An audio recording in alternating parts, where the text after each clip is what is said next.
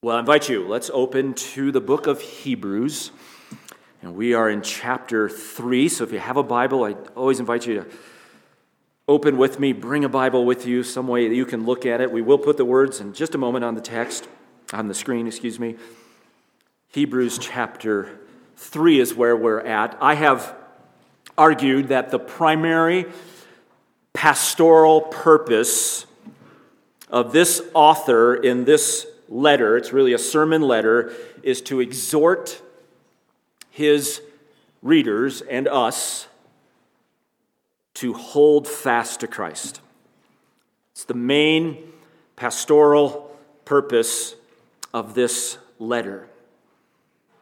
There is an ever-present danger of falling away, of turning away in unbelief, whether because of persecution, like so many of our brethren are facing this morning, persecution or suffering or ridicule, being ostracized, or false teaching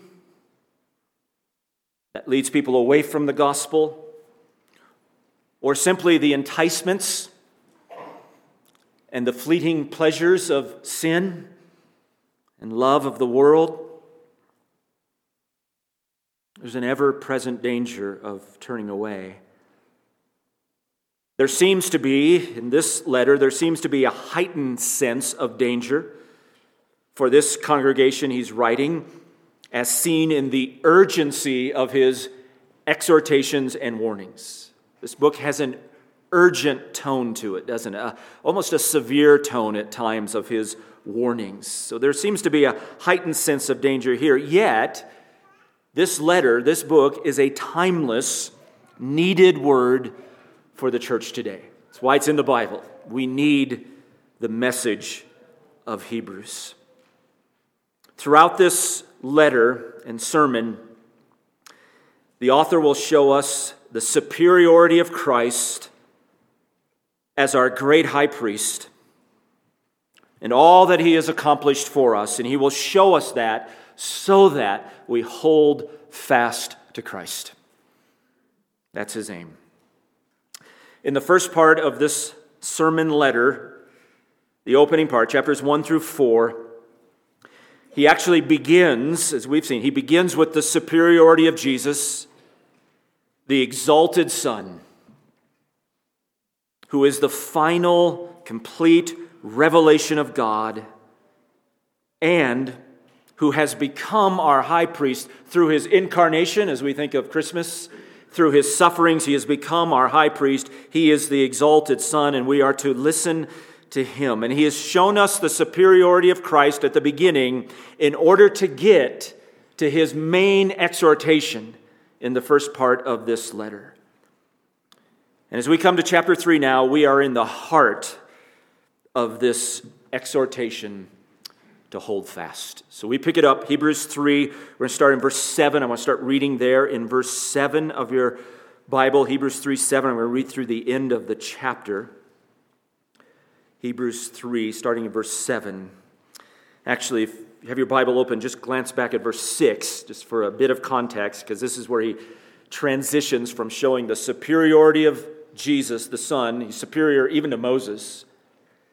And he transitions from there into his main exhortation and warning in verse 6, where he talks about Christ being a son over God's house. And he says this, whose house we are if we hold fast. There's our key word. If we hold fast our confidence and the boast of our hope. We are his house if we hold fast this confidence we have in Christ and the boast of our hope. That is our coming hope. Now let's pick it up, verse 7. Therefore, just as the Holy Spirit says, today if you hear his voice, do not harden your hearts as in the rebellion, as in the day of trial in the wilderness, where your fathers tried me by testing me and saw my works for 40 years. Therefore, I was angry with this generation and said, they always go astray in their heart, and they did not know my ways. As I swore in my wrath, they shall not enter my rest. Take care, brethren, lest there should be in any one of you an evil, unbelieving heart and falling away from the living God. But encourage one another day after day, as long as it's still called today, lest any one of you be hardened by the deceitfulness of sins. For you have become partakers of Christ, or we have become partakers of Christ, if we hold fast the beginning of our assurance firm until the end. While it is said, today, if you hear his voice, do not harden your hearts as in the rebellion. For who rebelled when they had heard? Indeed, did not all those who came out of Egypt led by Moses? And with whom was he angry for 40 years? Was it not with those who sinned, whose bodies fell in the wilderness? And to whom did he swear that they should not enter his rest, but to those who were disobedient? And so we see that they were not able to enter because of unbelief. The danger of unbelief. I said last Sunday that that's the main point of this paragraph. He's warning about the danger of unbelief. That's the last thing he says there in verse 19. They didn't enter, referring to that generation in the past, because of unbelief. So take care that you don't have a heart of unbelief. So the danger of unbelief is his main point and warning. Now, in this section, we have seen that the author here is comparing the people of God in the Old Testament under the Old Covenant, the Mosaic Covenant. He's comparing them with the people of God today, with you and me, with the church. Those people under the Old Covenant, they received that awesome revelation at Mount Sinai, kind of the pinnacle of God's revelation in the Old Testament. They received that by angels and through Moses. Moses was their leader. We saw the greatness of Moses last week. He was faithful. Moses was their leader and mediator. And yet, this entire generation died in the wilderness under God's judgment for unbelief. They didn't enter the promised land. So he's making this compare. Here's his main point. Let me put it up. Avoid the unbelief of God's people after Mount Sinai, those people in the wilderness who failed to enter his rest. Hold fast to the end. It's his big point. As he warns of the danger of unbelief, he's comparing and he's saying, don't follow their example. We have this really powerful, sobering example of God's people under the Old Covenant who were redeemed out of Egypt, who saw the Lord's works all of those years, who entered into a covenant with him, and all of whom, that whole generation, died in unbelief under his judgment. We are to take note and to take heed and to learn from that powerful, sobering example. Hold fast to the end. So that's what he's doing in this section of Hebrews. Now, in case you're tempted to think, isn't our author spiritualizing the Old Testament history of Israel and applying it to the church without warrant? Not so, if you're tempted to think that. What he does in this section is he insightfully uses Psalm 95, verses 7 through 11, as his link between the wilderness, those people there under Moses, and the church today. Here in this section, what is the writer doing? This section of Hebrews is basically an exposition and application of Psalm 95, verses 7 through 11. I read it, starting verse 7. He's quoting Psalm 95, and then he's going to explain and apply Psalm 95 and the rest of chapter 3 and most of chapter 4. As I said, this is a sermon. He's taking the Bible, He's explaining it and he's applying it. That's what you should do in sermons, and that's what he is doing here. And that's really what this is, because Psalm 95 is a Holy Spirit-given application of those events that happened in the wilderness when they rebelled in unbelief. And it's a Holy Spirit application to the ongoing worshiping people of God. That's the nature of Psalm 95. He is taking it and he's applying it to the people of God in worship, like us this morning. So he's not just spiritualizing the Old Testament and trying to draw lessons. He's just seeing what the Bible does with those events and applying it very helpfully for us today. Because Psalm 95, that he's quoting, was written centuries after the events in the book of Numbers in the wilderness. Psalm 95 is written centuries later to the people of God at that time, to the ongoing people of God, and it applies equally and even more pointedly to us this morning. So last time together, 2 weeks ago, we looked at the quotation from Psalm 95. It's found in verses 7 through 11 of our text here. We just looked at the use of Psalm 95. We saw that that psalm was referring to that great act of rebellion in the wilderness at Kadesh Barnea, when they got to the entrance to the land and they sent in the spies and they came back and they didn't trust the Lord. They didn't believe and they wanted to turn back. They rebelled against the Lord. That's what it's referring to, that great act of the rebellion, their unbelief. And because of that, God swore in his anger, his wrath, they will not enter the land. And Psalm 95 interprets that entering the land as entering God's rest.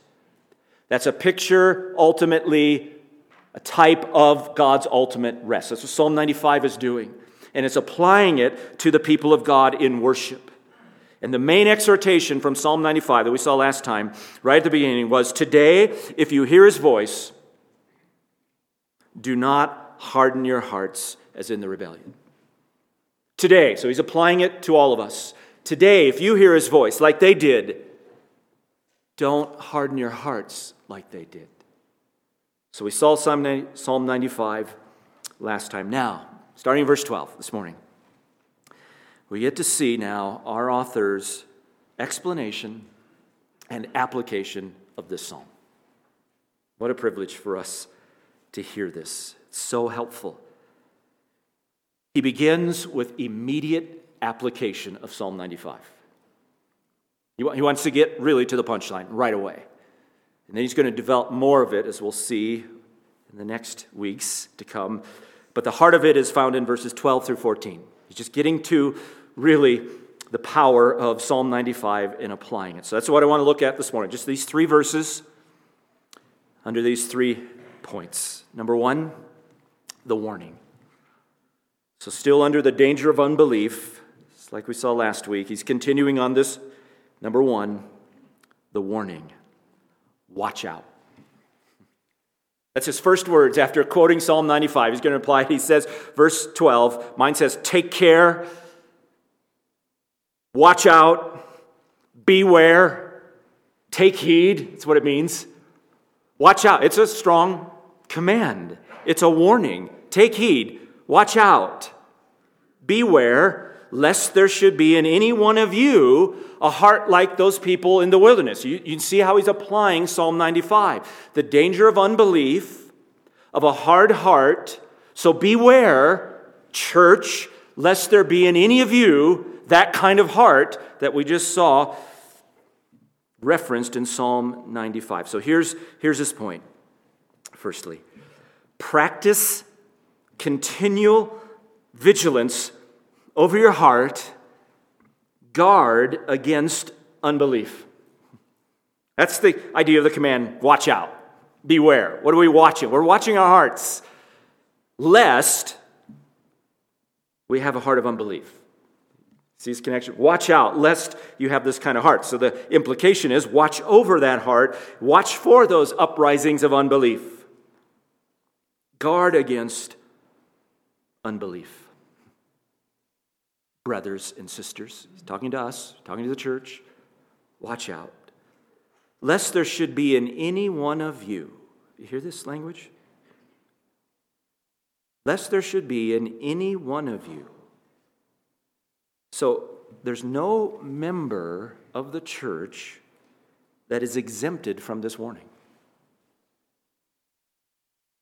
Lest there should be in any one of you this heart. John Owen says, it's the duty of every believer to be on alert on every occasion. So this applies not to your neighbor, this applies to you and me. Take care, brothers and sisters, lest there be in any one of you an evil heart of unbelief. So unbelief is the danger. And that unbelief here is defined as evil. That's what he means. Evil, that is, an unbelieving heart. Because this kind of unbelief is evil. It's rebellion. It's calling God a liar. Not believing him or his word. So it's a evil, unbelieving heart, that is, unbelief here is defined as evil, a failure to trust God and his promises in Christ. Failure to trust God and his promises in Christ. Again, his example is the wilderness generation. That's what he's applying here through Psalm 95. Remember that generation, we looked at it last week, that generation, they did not trust God's power. They didn't trust his character. They didn't see him as good. They didn't trust his promise to bring them into the land, and it led to their rebellion. They just disobeyed. That's an evil heart of unbelief. And he's warning us, the church, to take care lest that kind of heart be found in us. So take care, brothers. Be watchful. Don't be careless or nonchalant. Because there's all kinds of voices and desires that are waging war on your faith this morning. They're waging war. They're whispering in your ear. They're pulling you away. They're telling you it's not true. Don't believe it. This is better. Egypt is so much better. It's enticing, so be vigilant, watch over the heart. Are you trusting? Are you believing God and his word and his promises in Christ? Watch over your heart, Proverbs says, with all diligence, for from it flow the springs of life. If you want to know, how do you do that? We have an entire Sunday school class started this morning on watch over your heart. Isn't that great? Isn't that good? I didn't tell them to do that. It's just God's providence here. So if you want more on this ongoing vigilance, that's a great opportunity to join in on that class. So there's the warning to all of us to be on guard. There's just this vigilance over our heart, looking for uprisings of unbelief, of not trusting God and his word and his promises in Christ. But notice the result of this heart of evil. It's pretty serious. So practice vigilance over your heart, lest, here's the second note, lest this unbelief results in a deliberate spurning of the power and promise of God in Christ, falling away from the living God. Do you see what he says there at the end of verse 13? Watch out, brethren, lest there be in any one of you this evil heart of unbelief that falls away from the living God. That's a sobering word. Falls away from the living God. Now, in theology, we refer to this as apostasy. That's the word that's used here, this Greek word, to apostatize, to turn away from, finally, Christ, the gospel, to turn away, to reject, to spurn. When we talk about apostasy, we're referring to those who profess faith in Christ,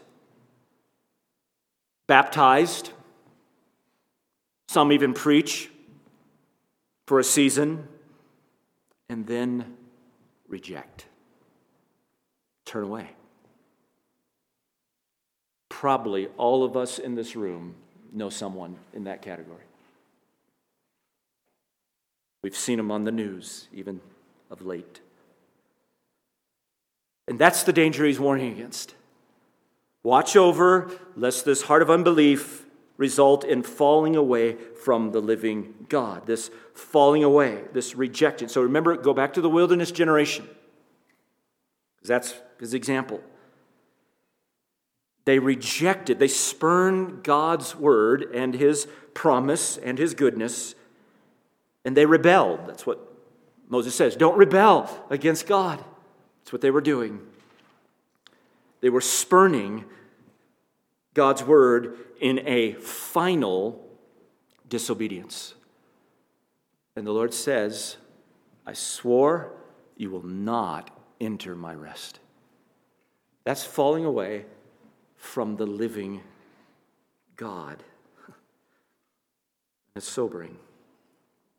Now, in our context of Hebrews, under the new covenant, what he means by falling away from the living God is to abandon Christ, the Son.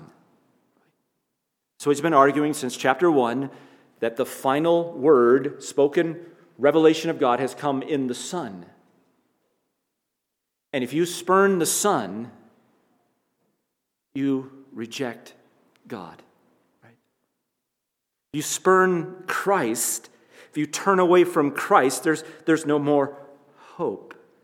To abandon Christ, this final revelation of God, God in the flesh, is to abandon the whole work of God and to identify with those. Listen, to abandon Christ is to identify with those who worship false idols. When he uses this language, to fall away from the living God, that's the language all through the Old Testament that contrasts our God, the living God, with dead idols. You turn from the living God to dead idols. So to abandon Christ is to be in the company with those who serve false gods, no matter how religious someone is. The people in the wilderness weren't atheists, but they rejected God and his word at that point. But to reject Christ, to abandon, that's what he's pleading with them. Remember, some of these, it seems, want to go back to the old Mosaic customs and law, and to abandon Christ. And he says, that's falling away from the living God. And that's beyond repair. A final disobedience.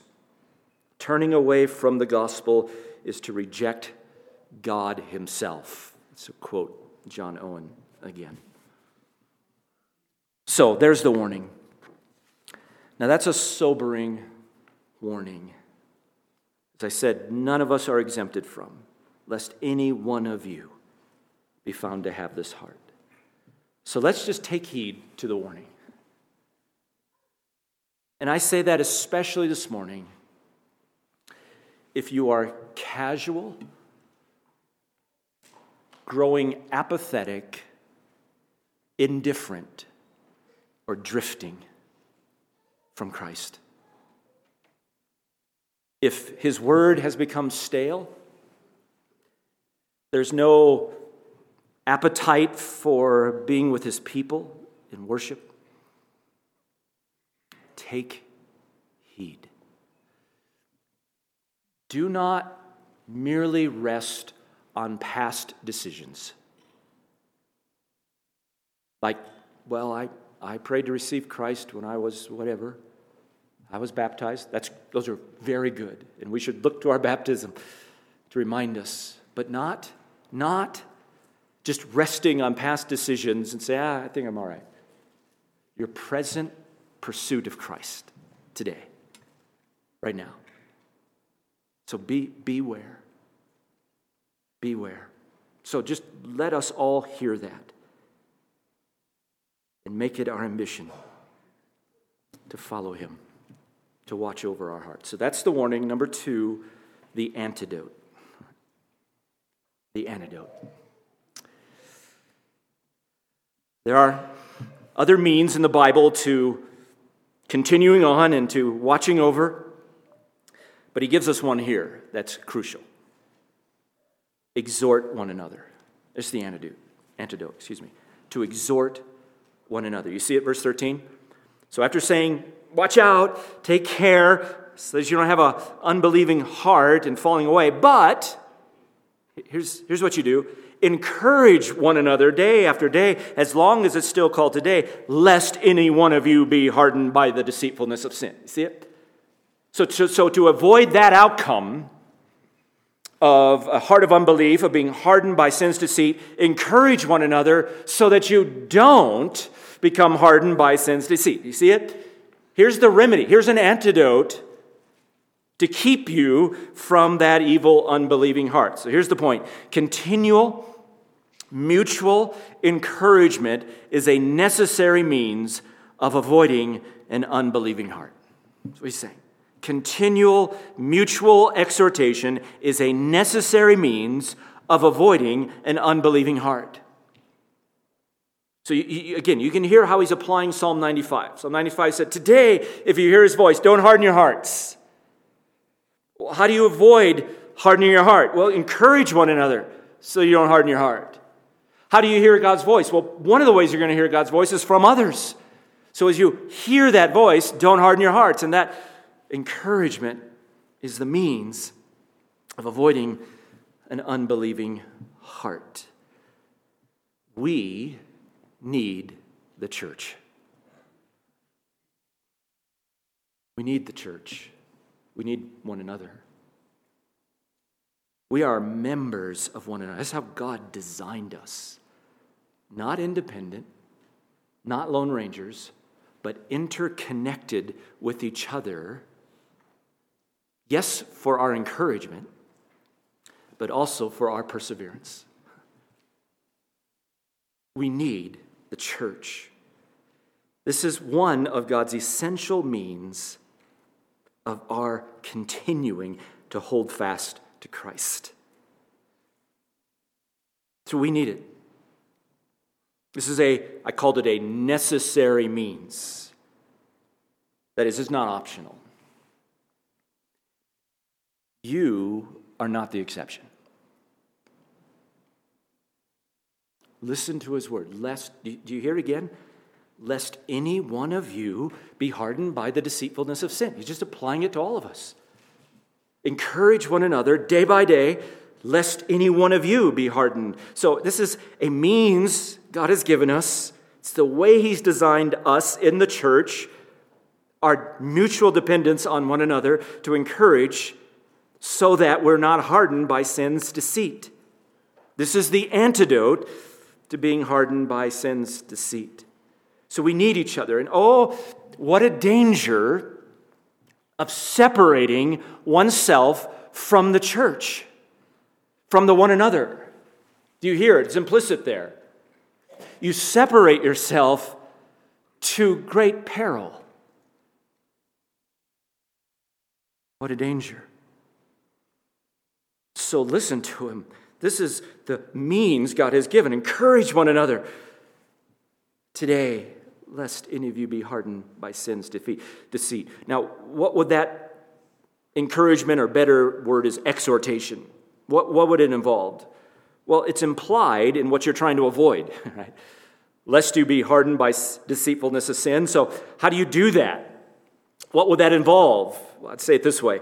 Encourage one another to trust God's promises in Christ and warn against sin's deceit. That should be the part of the content of our mutual exhortation. It involves both encouragement and warning. Just like the book of Hebrews.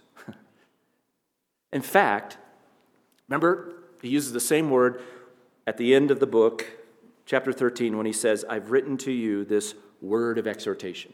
If you want an example of what it means to exhort one another, just read the book. Read Hebrews. This is what he does throughout the whole book. Promises, warning, beauty of Christ, superiority of Christ, warning, deceitfulness of sin. He's just doing it constantly. And basically what he's telling them, what I'm doing for you here, you do for each other. You mutually exhort one another. So it include promises, reminding of God's promises in Christ, and warnings against sin's deceit. Speaking this gospel to one another. We can't hear it enough. Personally, in our context, what we're wrestling with. Speaking the gospel, reminding each other, who is Christ? It's like the writer of Hebrews does. What has he done for us? What is our inheritance? Oh, we just need constant reminders from each other to trust the promises of God in Christ and the beauty of Christ, but also admonishment. Even at times confrontation.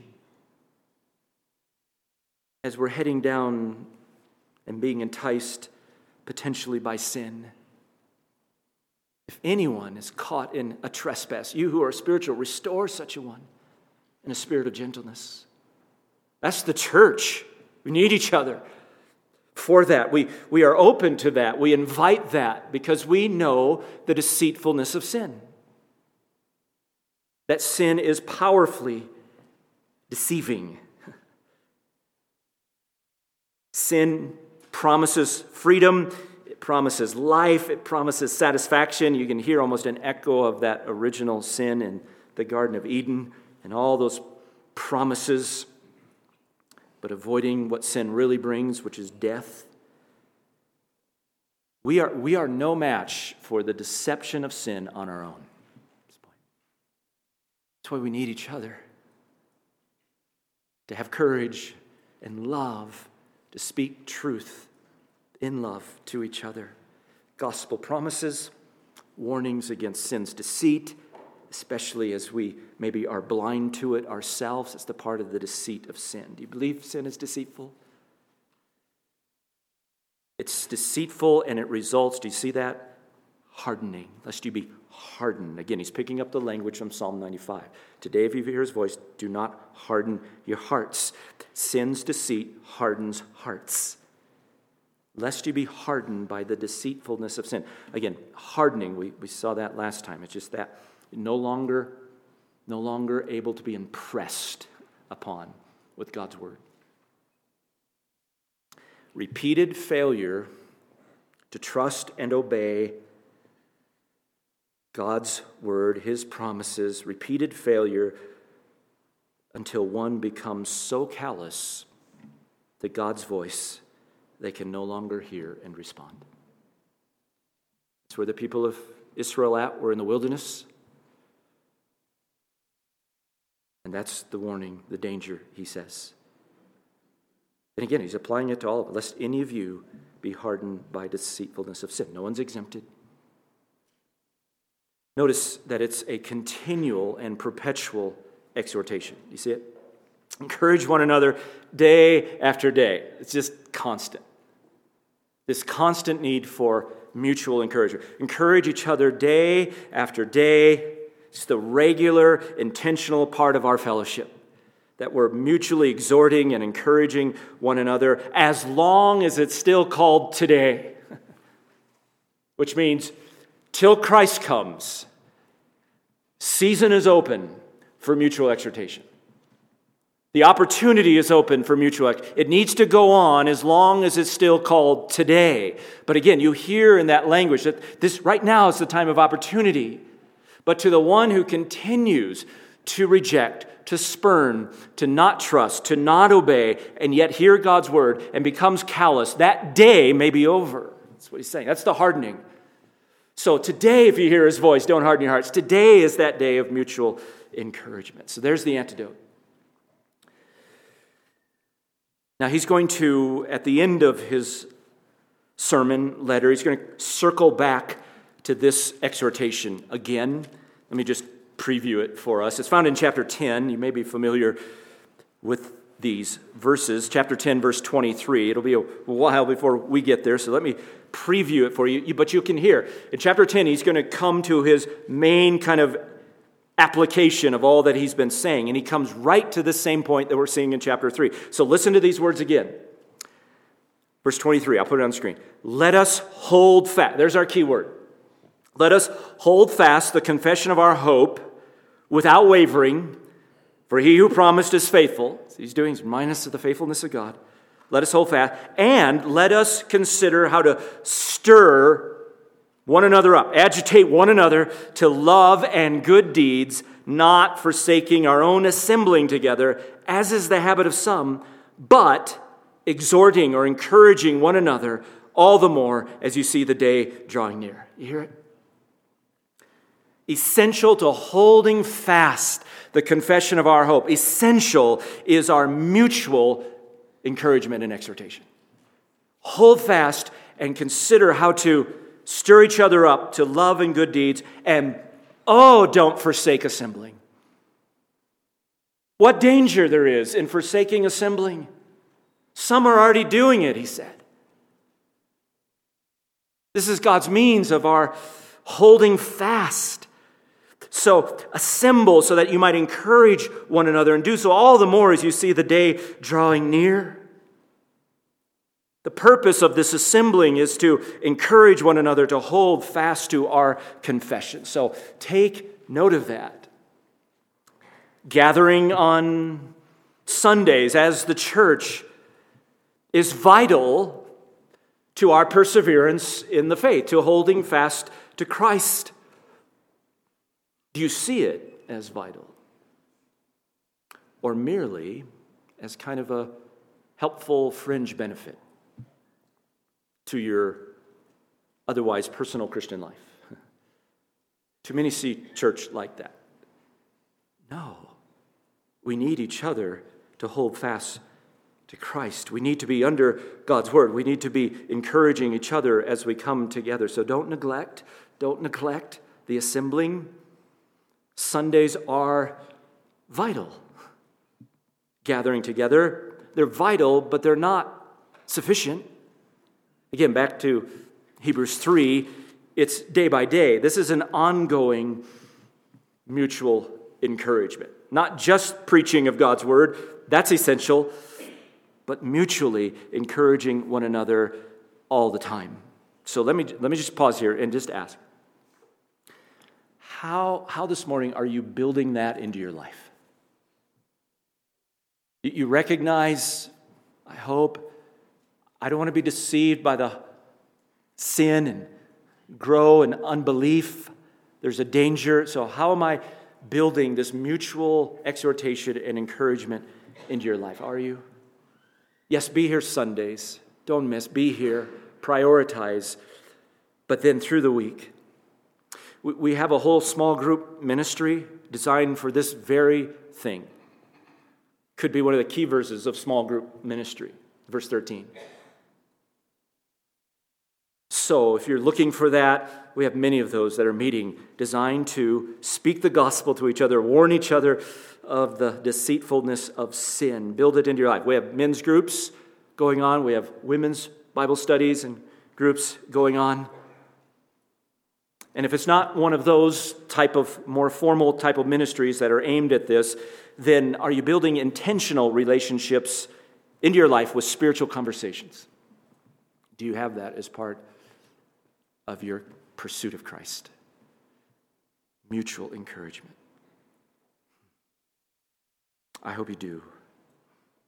Build it into your life. Join one of those groups. Get with somebody else because you recognize how desperately we need it. Now let me finish, number 3, with the necessity. So there's the warning. He gives us an antidote. Then he gives us the reason for the necessity of this antidote, the necessity, hold fast. We're back to our main point. 4, verse 14, here it is. Lest any one of you be hardened by the deceitfulness of sin, for we have become partakers of Christ if we hold fast the beginning of our assurance firm until the end. Gives us a reason. 4, do you see it? Verse 14. This ongoing mutual exhortation is essential because, why is it essential? Because we must continue to hold fast to the end if we will enter his rest. So do this while it's still called today, for we become partakers if we hold fast the beginning of our assurance firm until the end. Here's how I'd say it. We have entered into participation in Christ That's first. See it there, verse 14? We have become partakers of Christ. Now that's really good news. We become sharers in Christ. He's the source of all saving benefits. Through our faith, we have become partakers of Christ. Now, he's anticipating what he's going to explain in following chapters about the high priesthood of Christ and all the benefits that secures for us. We, this morning, have become partakers of Christ. The way he says that, it's a present reality that we're enjoying now in light of our past conversion. We've become partakers in Christ. But then he gets to this necessity. If we hold fast the beginning of our assurance or our steadfastness firm until the end. I'll say it this way. We continue to participate in Christ and enter final rest if we persevere in faith until the end. The need for perseverance. The implication is pretty clear from verse 14, just like it was in verse 6. He's just reiterating what he said in verse 6. If we don't hold fast firmly till the end, we do not share in Christ. You hear it? We've become, or we are, partakers in Christ if we hold fast the beginning of our assurance firm until the end, the beginning of our steadfastness. He's thinking of these people, this congregation he's writing to, who made such a good start in Christ. They suffered for their faith. They lost property. They identified. They were publicly ridiculed. He's thinking of that beginning. That's what he means by the beginning. You had this steadfastness, this confidence, this boldness in Christ. You must hold that fast until the end.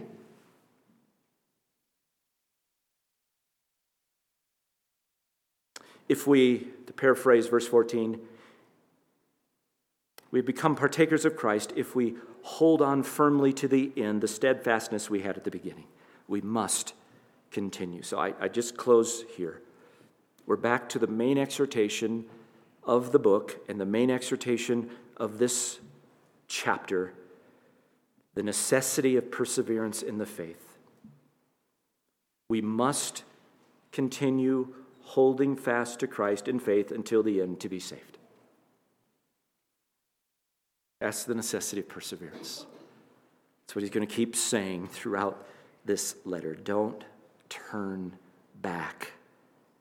Don't fall away from the living God. Jesus said something, I'm almost paraphrasing Jesus' words. He said something very similar in Matthew chapter 24, that the love of many will grow cold.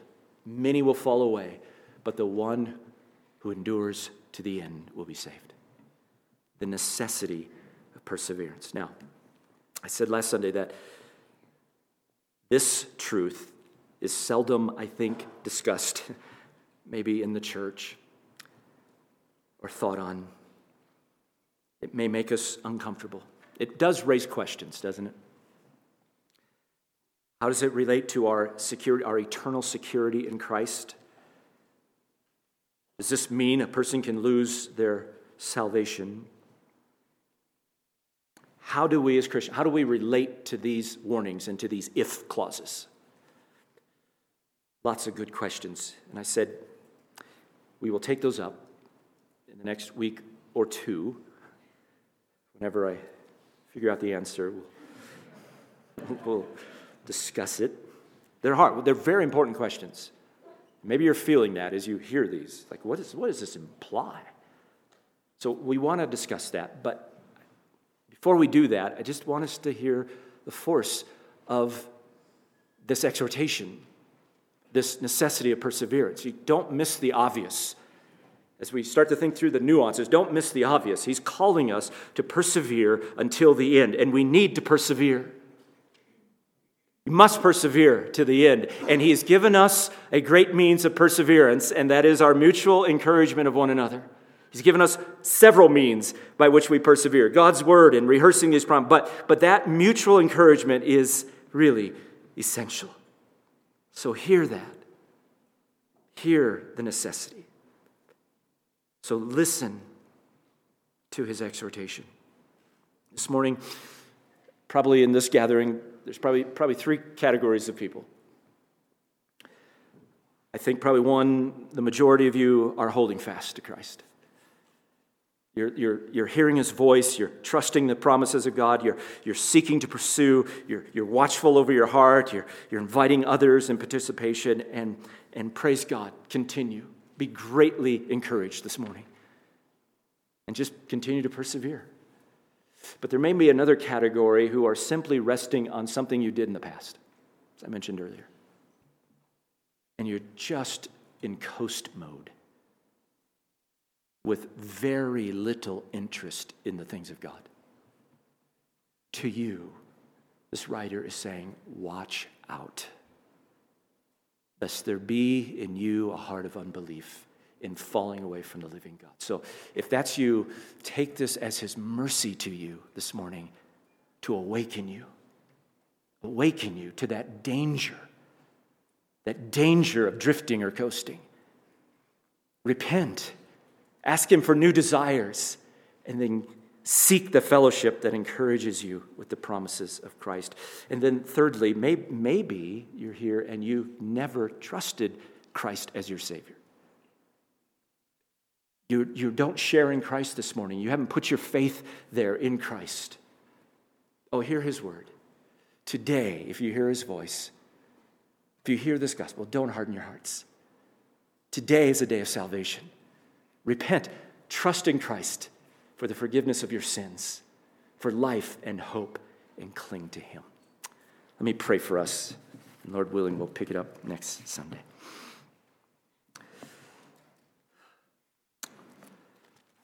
Oh, Father, help us to grasp these words now and to apply them, just to be vigilant over our hearts and to give ourselves to the means you've given us to hold fast to Christ. Hold out the beauty, the supremacy, the greatness of Christ, that we might cherish and treasure him all of our days. We ask in his name.